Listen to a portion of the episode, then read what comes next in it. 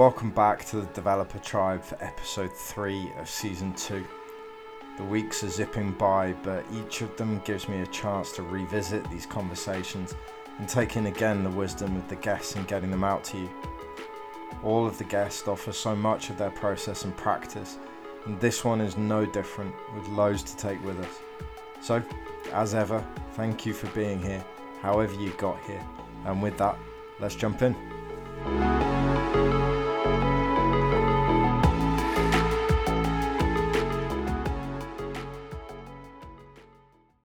My guest today is a consultant with 4Growth and psychological and social lead with Sheffield United FC Academy. She has previous experience with the English FA as an affiliate tutor, county coach developer, and skills program team leader. Even further back, she has experience as a coach at the David Beckham Academy. It's a pleasure to welcome Sally Needham to the pod. What's going on for you today? Uh, snowier today, Tim. Yes. Yeah, we are snowed in, but I've managed to get out. I listened to a little bit of a, a podcast on my way out today and had a little 20 minutes out because yesterday I sat on the laptop all day and I went to bed with a headache. So, like, today I've got to get out. So, just on a little walk, little podcast. That's it. So important, isn't it? Whilst we're, we're we are in, in a lockdown at the moment, I don't know exactly when this is going to go out. So hopefully we might be out of lockdown by then. But uh, certainly that's the experience at the moment. What what was it you were listening to? I got no problem with recommending another podcast. Um, I was listening actually to uh, Dan Abrahams as one with Lisa Friedman on the seven and a half. I think it's seven and a half lessons of the brain. Okay. So yeah, so I just started that little podcast. So yeah. Yes, it's one that I would like to get into a bit more. I've read uh, both um, Dan Abrahams' books, uh, the Soccer Tough ones. All right. And they're, yeah. they, they are fantastic. They're, they're really well written. So yeah, i have no doubt the podcast will be the same. Yeah, Lisa's Lisa Freeman, I think her name is. She's got quite a. She's got two little books out at the minute, and uh, some people always keep mentioning it to me. So I thought, right, so I do a podcast and it's easier than because I've got that many endless books I need to read. I thought I will just put it on and see uh, and see what she's got to say. So yeah. No, I've been circling you for a while. Then, obviously, um, look, no doubt we'll get into the, the, you know the psychological and social realms of youth football uh, today, as that is what you are undoubtedly expert in. Um, but take us through how you find yourself currently heavily involved in the practice and theory of that part of youth football. Yeah, so I was, as you mentioned, I was um, part of the skills program that that basically Trevor Brooking introduced at the FA, and it was a five to eleven program, um, and all the training we got, and we went through the youth awards.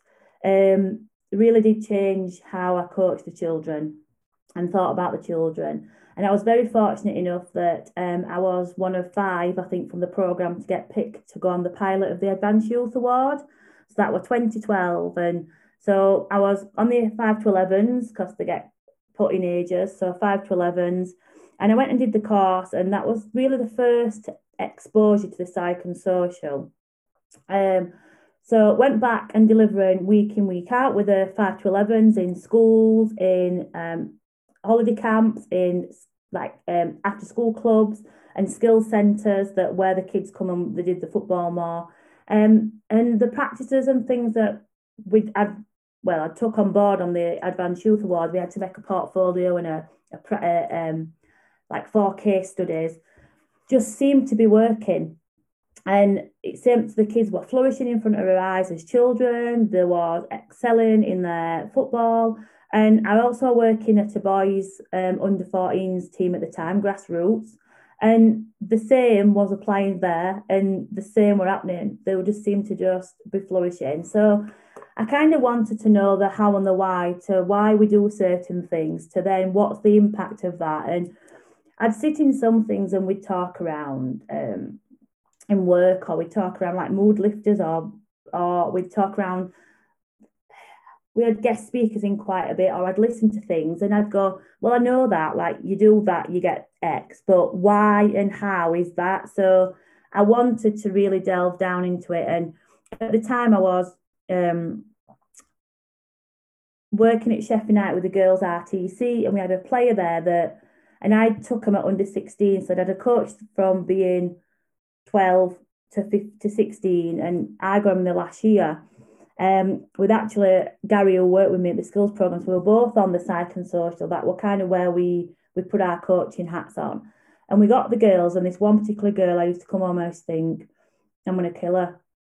Could not get in contact with her. She was, she didn't, you could tell she didn't like me. I'd come home some weeks and I'd be crying, and I thought, I'm, I'm lucky if I keep going at this with her.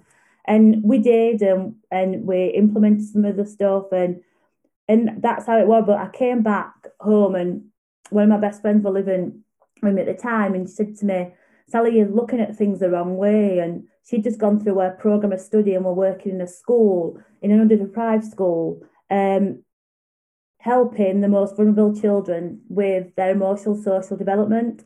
And she went on to work for that company. And so she said to me, you should really look at Thrive Approach, which is the course that then I, I went and did. And that was very much around looking at children's emotional social development, where their brain interruptions are, what's the behaviours telling you, how you work with them to build that psychosocial really. So I've got talk around it, the fact that the application was our, our grasp, but I want to know the soil.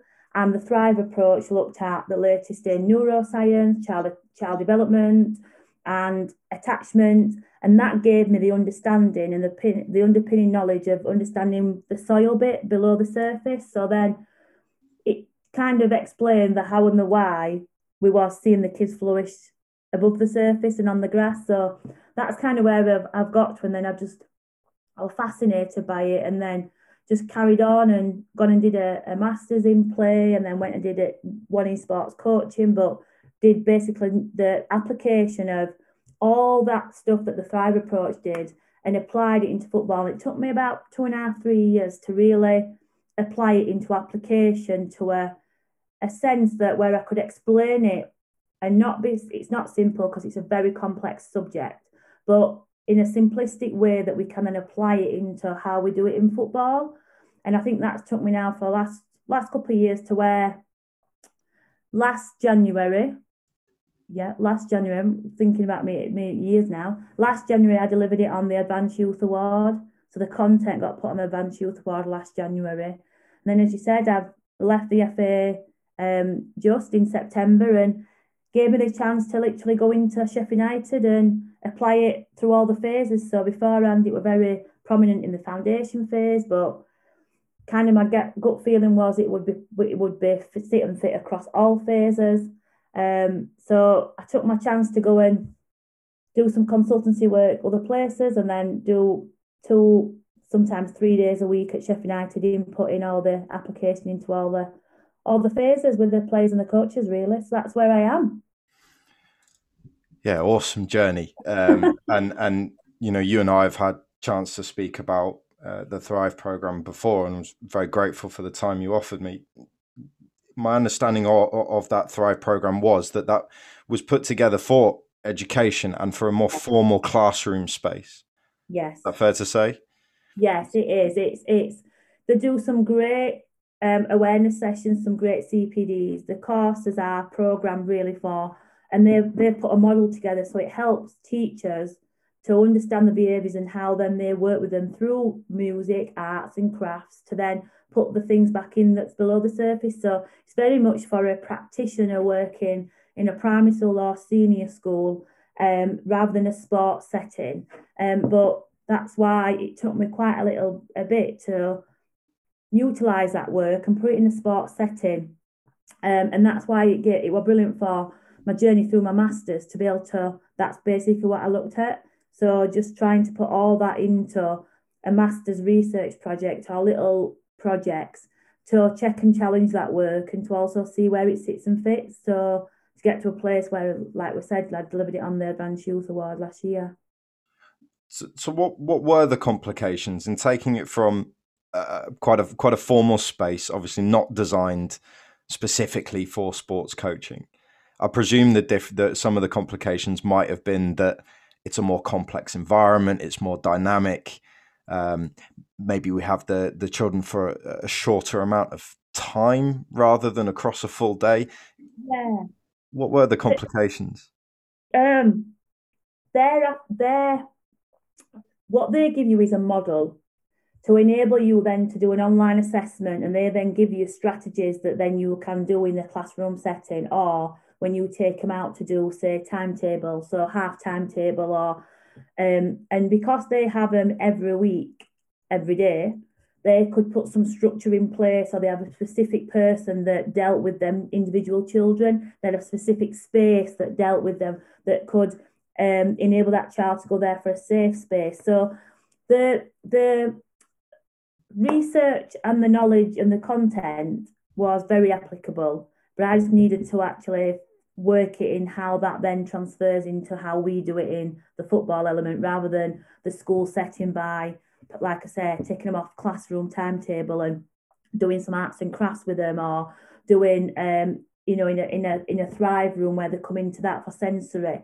We've not got as much of that luxury in a football academy. So what are grassroots? So what would what would how would we get some of that that soil work into the football and how then I would be able to explain it to coaches that this is what's happening below the surface when we're doing this above the surface in a more simplistic model that enabled them because they've got they've got their model same as everybody's got a model. You know merit centre in canada's got red and the blue model chimp paradox has got their model. It's basically an understanding and we know that the brain doesn't work like that but it's basically an understanding of being able to get then that um, curiosity and some knowledge into coaches to actually go, all right, then let me reframe a little bit on this and see what's actually happening under the surface. And that's why we do that. So, yeah, there was some great, I love doing it.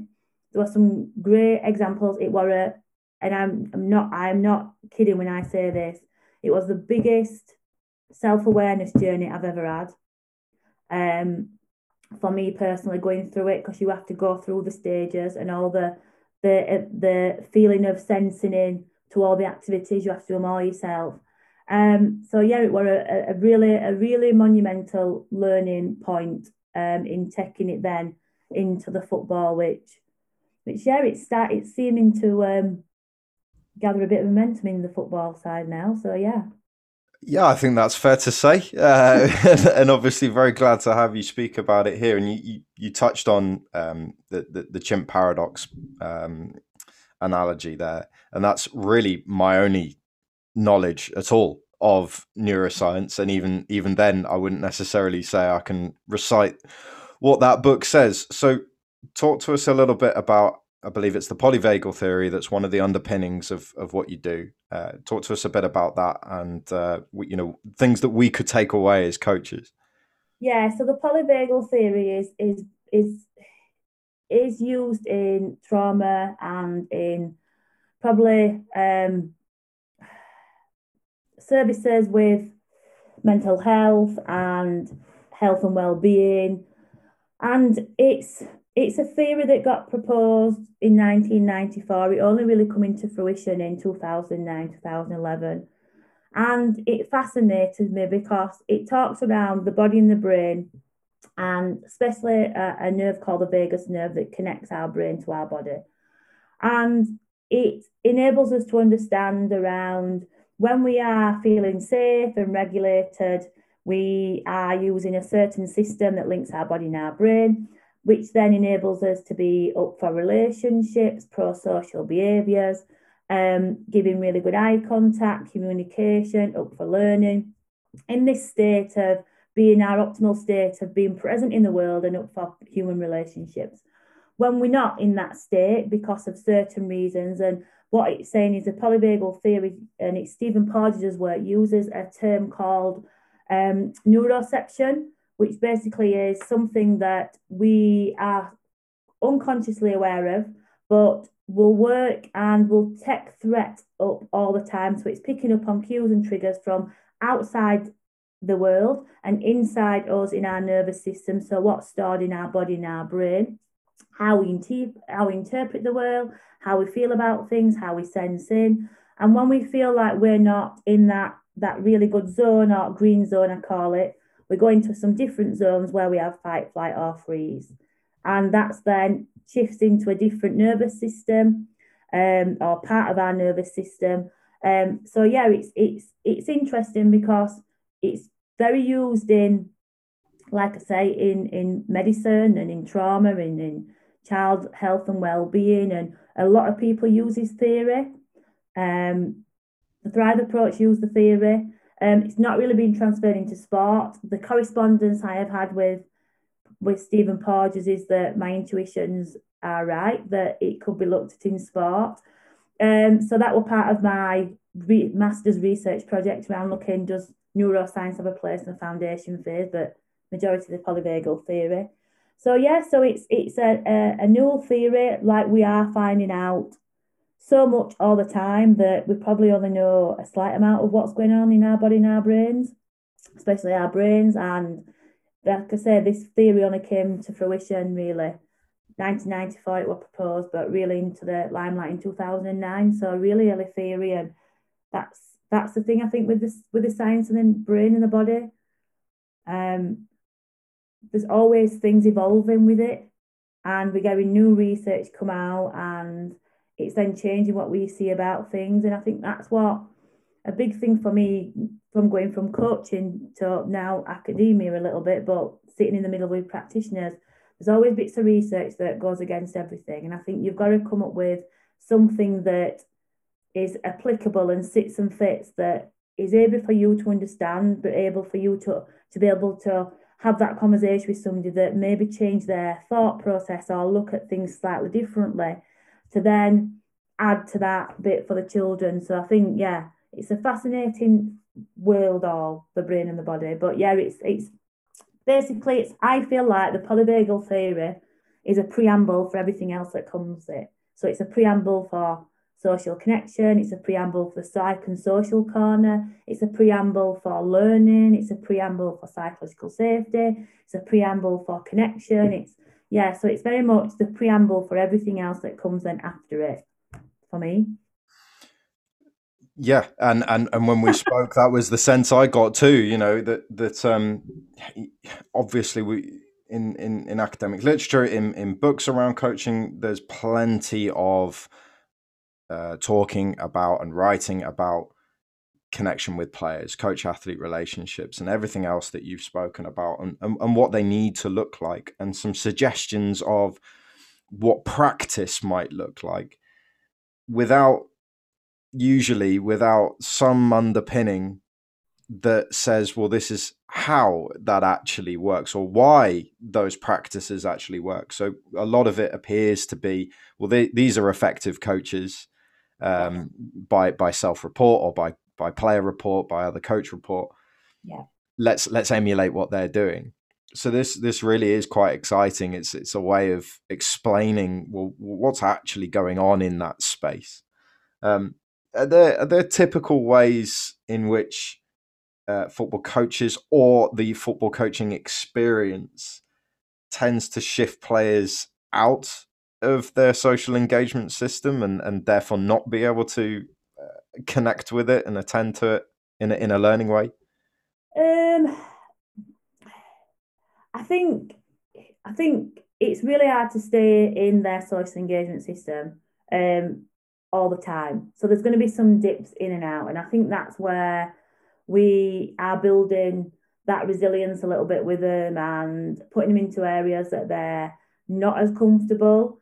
Um, the thing for me would be around for football um, is what state they come into training or the games with.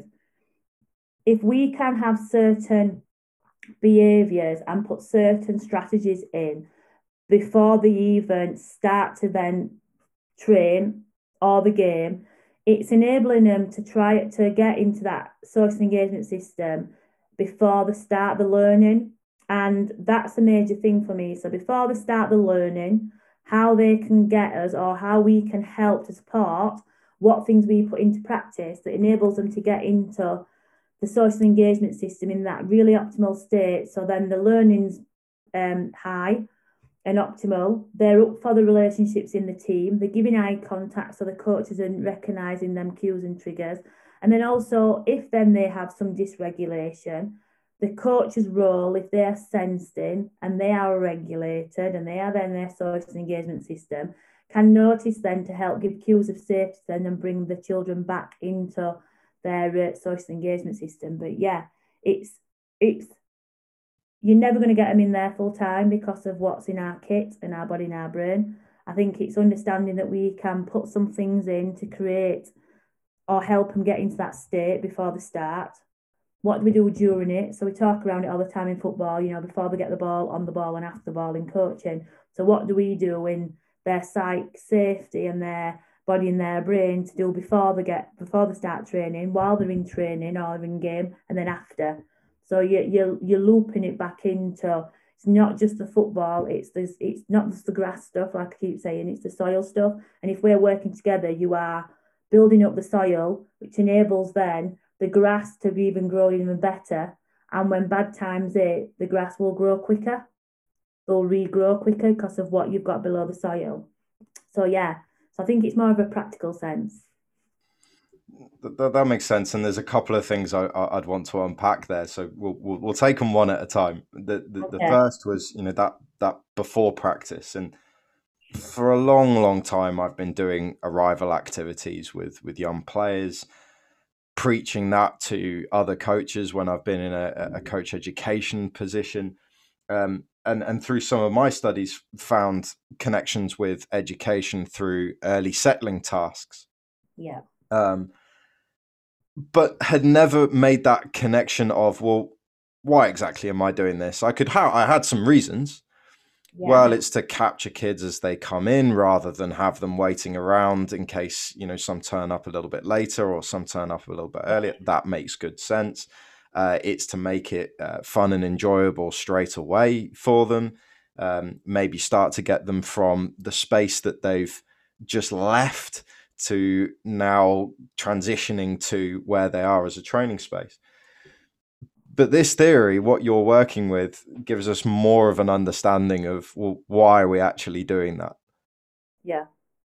could could you could you unpack a little bit about what, what is the neuroscience of what's actually going on when we as coaches put arrival activities in place? Yeah, so a couple of things. Um, when you put an arrival activity on or the children into a play state, it has some impact on um, their nervous system. So it settles the nervous system in their brain. So it's getting you ready for pro social behaviors. So it's getting you ready for the learning. So there's a bit about play in our, I don't want to use the big words, but play in our nervous system that helps us then get into this state. Other couple of things is the fact that we have an innate need to play in our brain. So the more that we, and we all have it, it's just adult form is a different style of play, play now. We'll probably go out for a bike ride or go um, socialising at the pub when we can, or you know, go play tennis, whereas the kids has different play states or play activities when they're younger. So we've still got an innate need to play.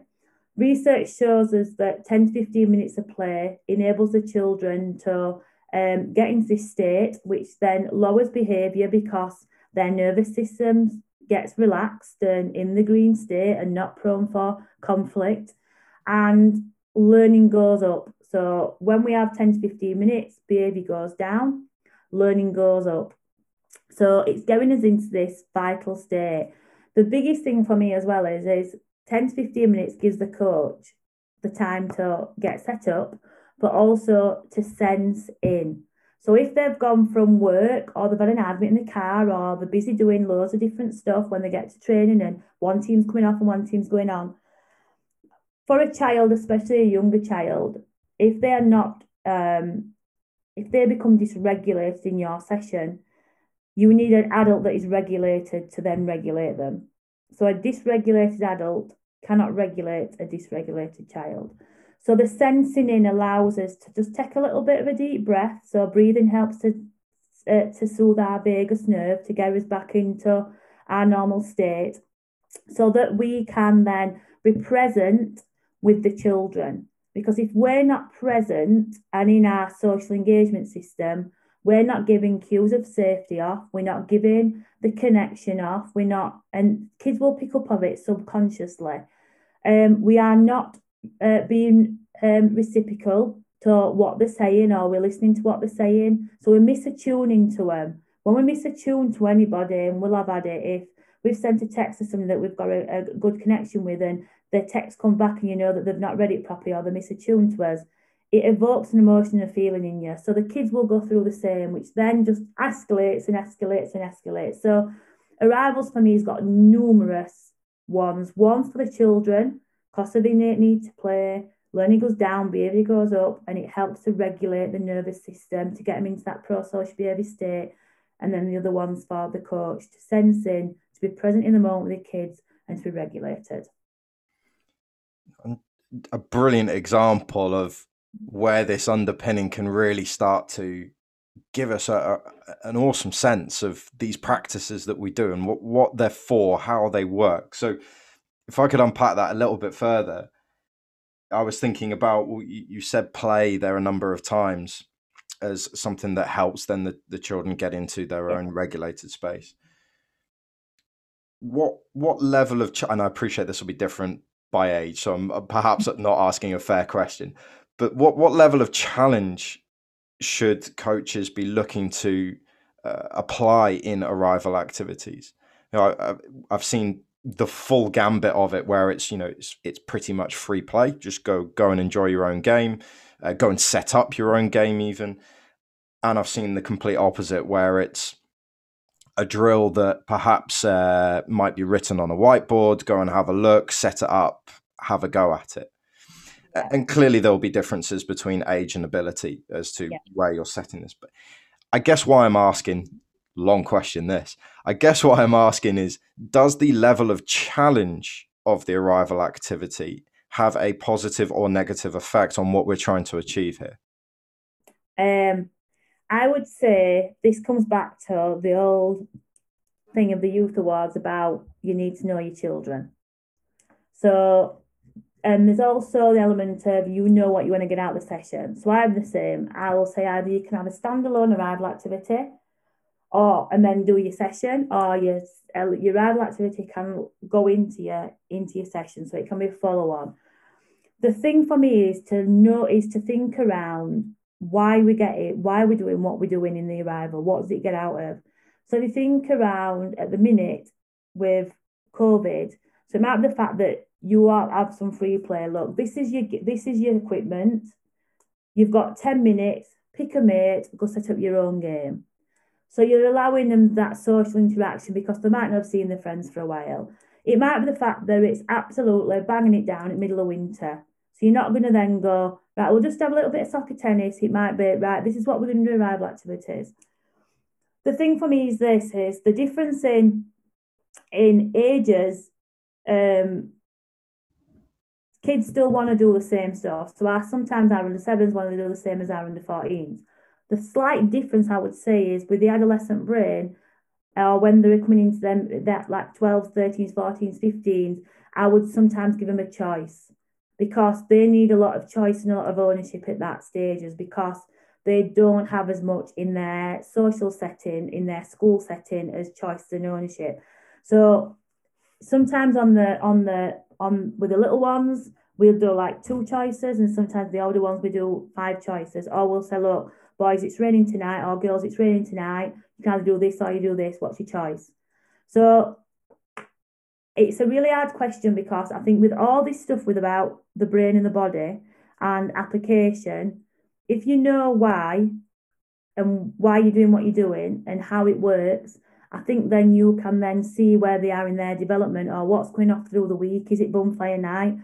Is it last week a half term, which is a nightmare? Is it a Friday? So Fridays I want I do very unstructured um, arrival activity. So it's all dependent on where the kids are and what we feel that they need.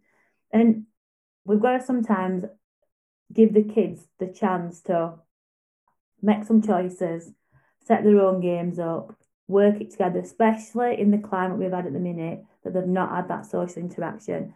Because the human connection with people that they feel safe with from their tone of their voice and from their facial by doing a bit of soccer tennis across a net or across a line or just making their own line up actually again helps to regulate the nervous system because we do a lot of threat off our voice and our facial cues and triggers.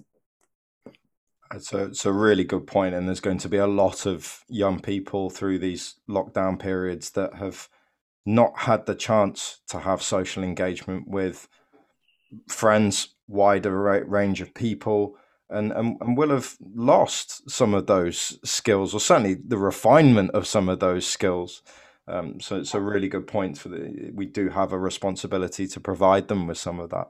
Yeah, and you just made a great point. in The fact that they might have lost some skills, they will be thinking that. They'll be thinking, when I go back to football or when I go back to school, I wonder if they're still going to be my friends. I wonder if my coat peg is going to still be there. I wonder if they're going to be wondering all these different things. So, even more so to give them the time to actually connect back in and actually go, oh no, I'm all right, I'm fine. Like they're still my friends and I'm still got my coat peg where it is and I'm still doing this at school and they're still my teacher. And I think that's a major thing that they'll be worrying about what's going to happen when they get back into it. So, so yeah. No, it's a, a good point. Thank you for for picking up on it. And and so I said there were two things I wanted to pick up on. Yeah. We've spoken a lot about players there but you made the point a number of times, and um, some of my other guests on on this podcast have made similar points, but in different ways. That the coach is obviously complicit in this process. Yeah. You use the term dysregulation and regulation. I've heard it spoken about in similar similar ways of you know the self awareness of the coach. Yeah. Clearly, we have to be aware of ourselves and where we are in order to be able to operate in this way. You mentioned around breathing. Are there any other, or in fact, unpacking that one a little bit, are there any other principles or practices that the coach can do in order to maintain a sense of regulation? Um, breathing's a really good one. Um, I would say people need to find that out themselves. But the big thing for us is mindfulness and breathing. There's loads of research that backs that up and it links back into our vagus nerve. So I would just say my top tip would, would be when you're on the pitch and you're setting up, just take some deep breaths or count to 10. So the breathing element is massive. That's why probably Ronaldo does what he does before he has his free kick. His vagus nerve, it's also your vagus nerve. But yeah, I think coaches need to think that out themselves um, because we're all so different. Um, but if you have got five, ten minutes before you start coaching, just walking away, setting up, taking some deep breaths, talking to yourself, getting yourself regulated is is basically what I would suggest. Yeah. And and uh, brilliant suggestions. And and for for most of us, you know, as coaches, you, the coaching experience is something that we look forward to. Most of during the yeah. day, during the week, um, I can count hundreds of experiences I've had where I've been in a terrible mood going to coaching, and then five ten minutes into a session, I'm bouncing around. Um, you know, it's one of the reasons I love doing it. Yeah. But in talking to a lot of coaches over a long period of time around social emotional competency development of their players, the missing piece seems to be quite consistently their understanding of it themselves. Yeah. And understanding of those skills themselves. Um, and one of the things that seems to come up quite regularly is yes, we might start to notice it. You know, we we may respond poorly to something in a session. We may um, may notice that the what we bring to the session has an emotional contagion and has an issue, and then we beat ourselves up about it. And of course, the session's still going on, so, yeah. like you say, you know that that it's important to notice it, but also important to have coping strategies ourselves in order to be able to regulate, bring us back round to the session, and make sure it's still still successful. Yeah, definitely, and I think that's I think I've noticed it more um, when I've been doing in situ supports with coaches because they'll be stood there and you know that they're literally just surviving on the side because you can see from the eye contact, they're not giving much communication. They're literally, you can tell they're just in emotional hijack and they're not thinking, they're not seeing the pictures, they're not going, what's going wrong. And then you ask them at the end and they just go, I, I don't know. And this, the, because your thinking is offline. So when we're just, you know, it's like when we have an argument and then an hour later we think, why didn't I say that when they said when they said that? Because we're not thinking, we're just surviving. And I think I've noticed that more of the coach is really trying to and the big thing is is to sense in you're right so to sense in to catch that emotion to work with it because it's going to come feelings and emotions and slight differences in them but they're going to come so we need to kind of uh, work with it.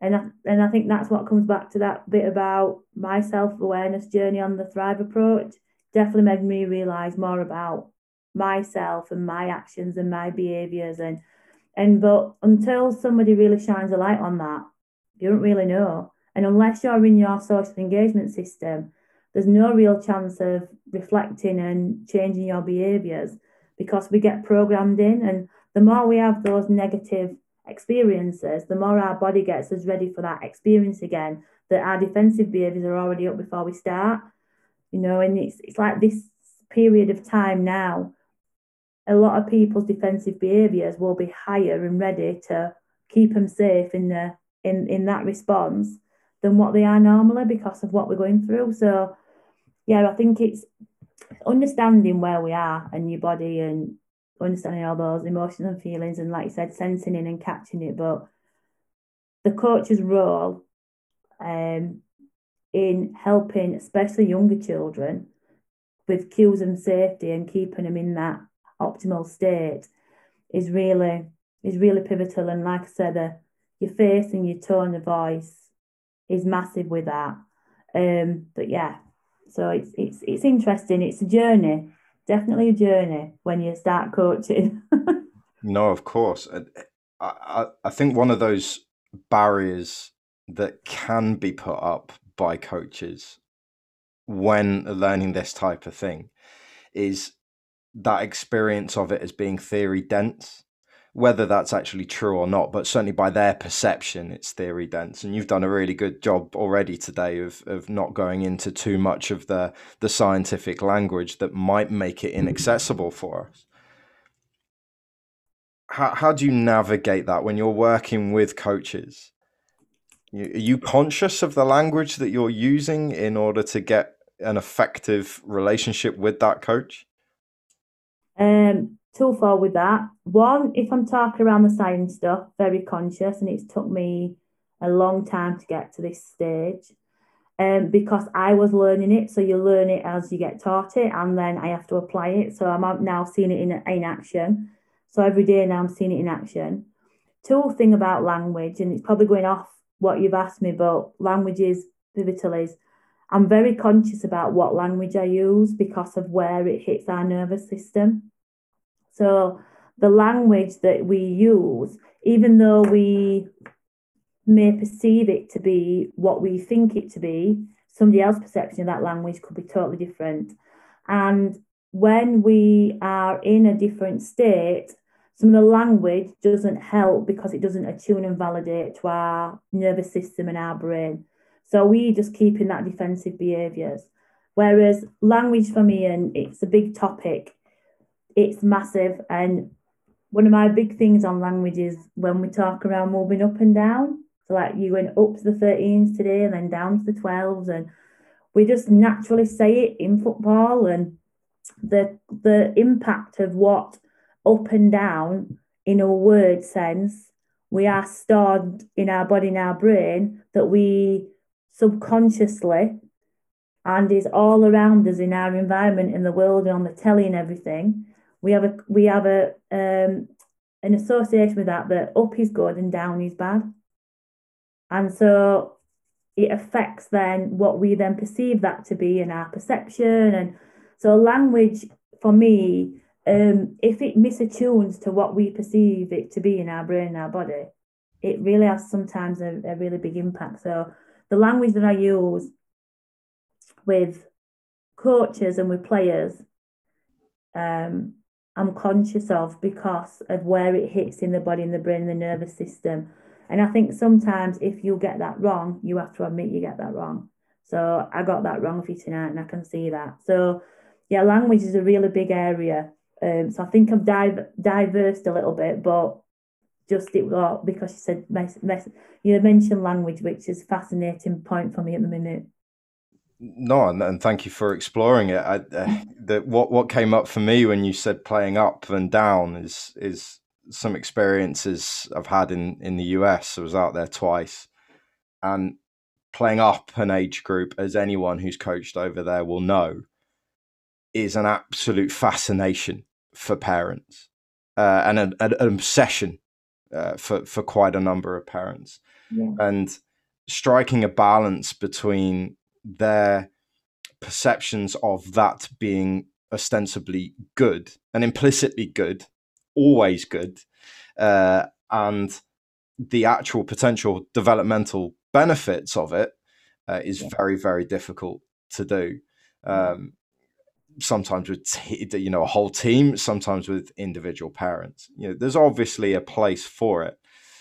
How how do you feel about using the language of playing across does that yeah. mediate it?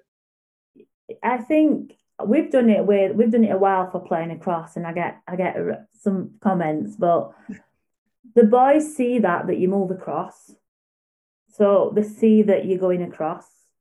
Um, if then we have it as a cross, we've not got a connotation like you said around it's because of a developmental challenge or a developmental thing.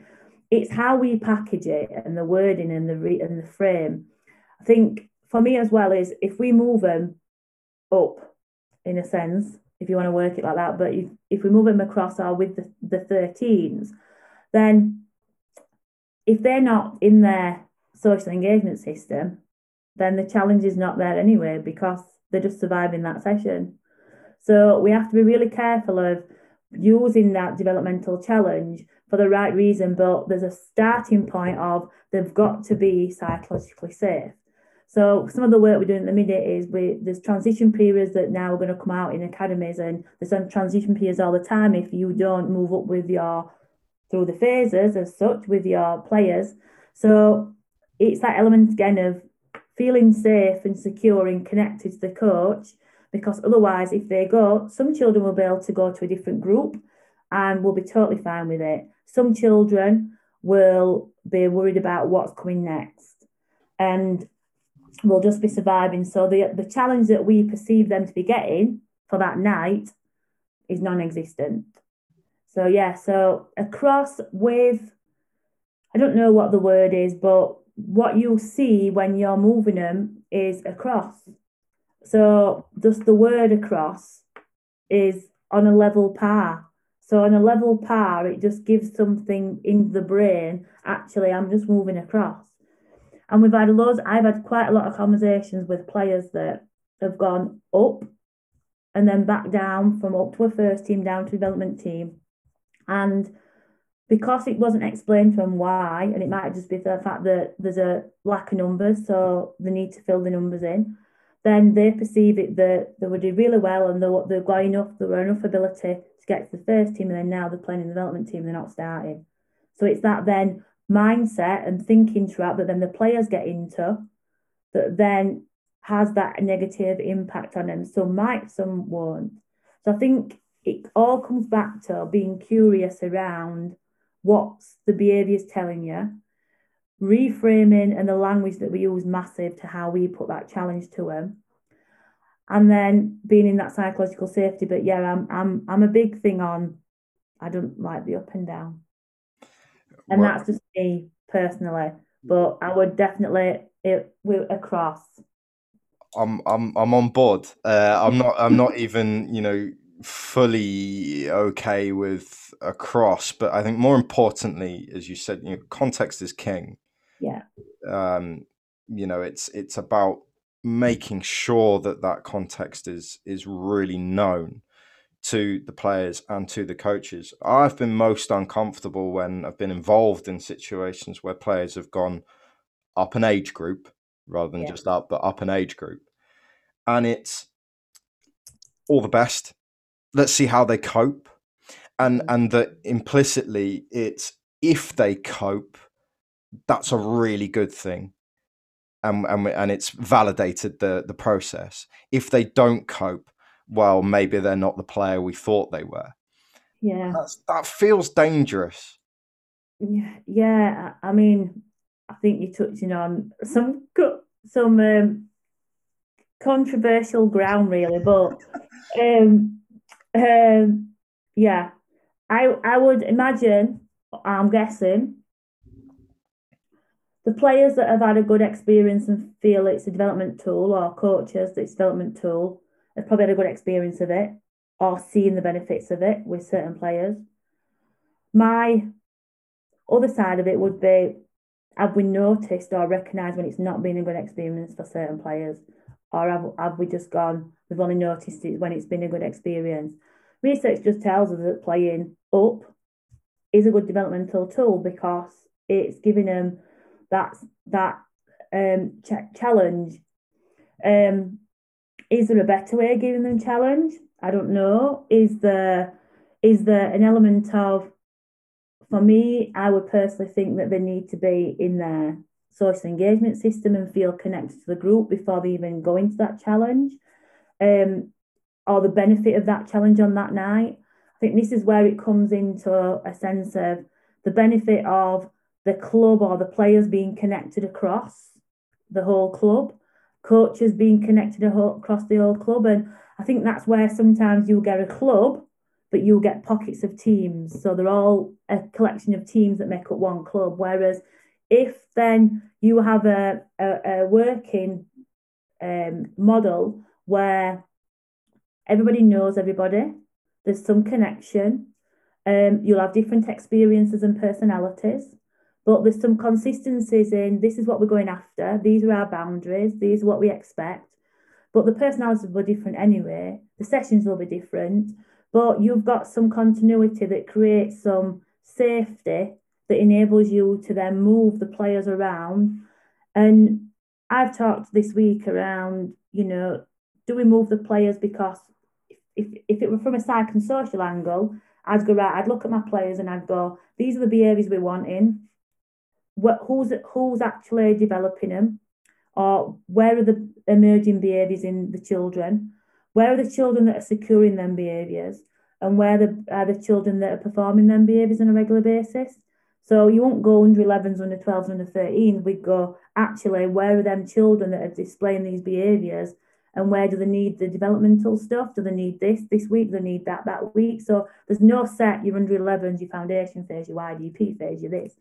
Um, but that's a really idealistic model that's in my head, and that's just how it probably where it'll stay. oh well, I hope not. You know, maybe we'll have a chance of it getting there, and when it does, uh, I'm sure you'll you'll find ways to talk about it and and support other other clubs and other coaches with it.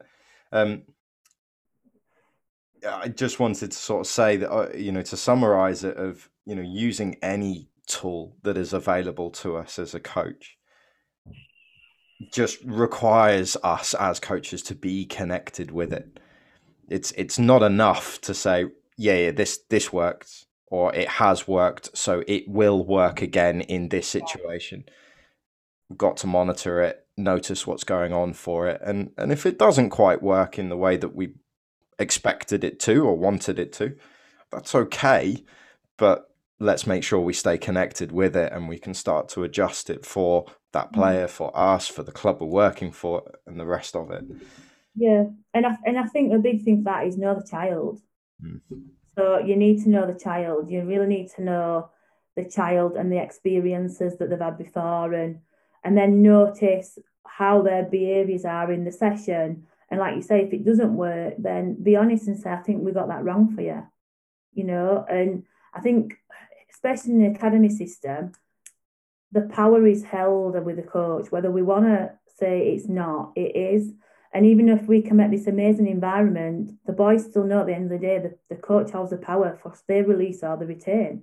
So enabling that child to actually be open enough to say, I really struggled tonight, or you know what, we're playing in a cup final on, on, on the weekend, or we're playing in a perceived bigger club, and it's in a brand new facility that we don't play in that facility every week. And I'm actually so nervous about that. It, it needs to become it needs to become more prevalent in with especially within the boys side.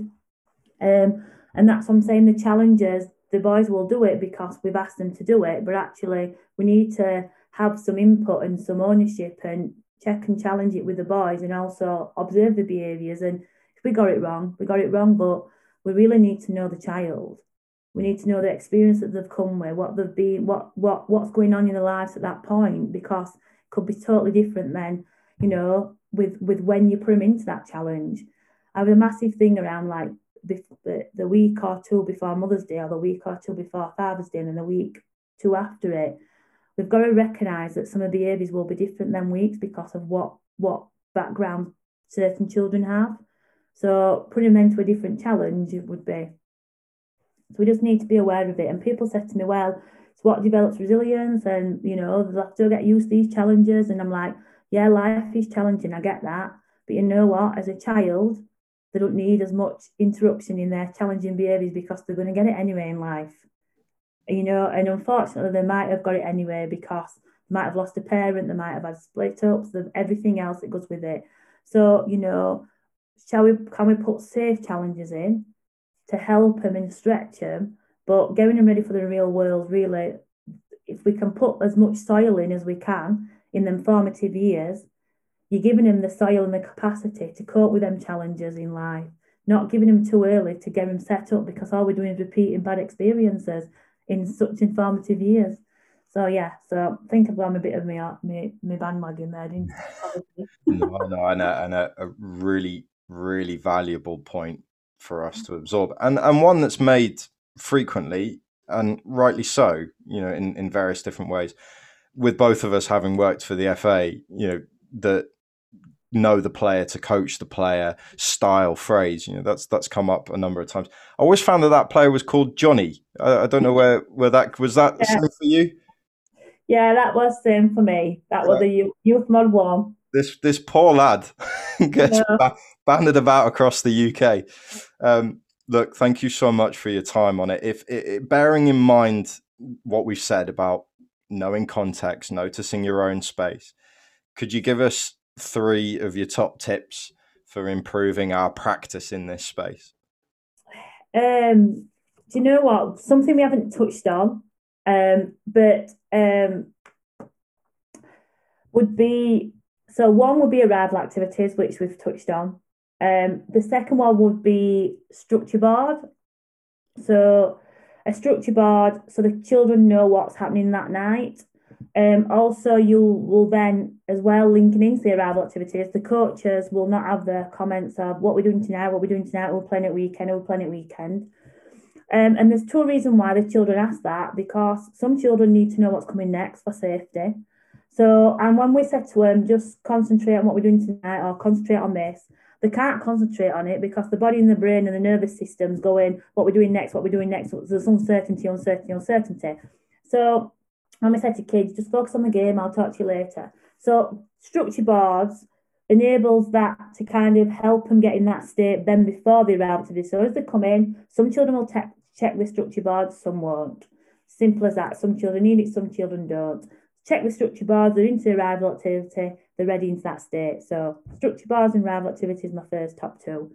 My third one would be the coach. So the thing would be around what's your face saying to your players? So have that in your back of your mind all the time. And then linking back into the coach again is when we see a child differently, we see a different child. So notice and sensing what we have or our perceptions of certain children with labels or behaviours and try and look at it slightly a little bit differently. That would be my three. Excellent. Excellent. Thank you so much. One last question for you. Yeah. You could have an audience with just one person. Who would that be? Oh, audience with one person. I would say um, my grandma. We lost her two and a half years ago now, and she was um, pivotal to my development, my personality. I look back now and realise when I did my training at Thrive, um, how much she gave me my emotional social development and then how much now I am about with her and stuff. So if I could have one person, it will be back with my grandma. Yeah, what an awesome choice. Uh, uh, what uh, what do you think you would ask her straight? What do you think she'd ask you straight I'll just, away? I'll just she, what would she ask me straight away? I can't say on here because I know. oh, I can't say on All right, well we'll we'll leave we'll leave it there.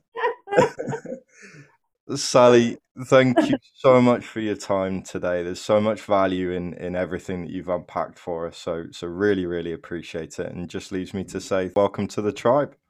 No problem. Thank you. That's it for episode three of season two. Nuggets of knowledge all over the place in that one.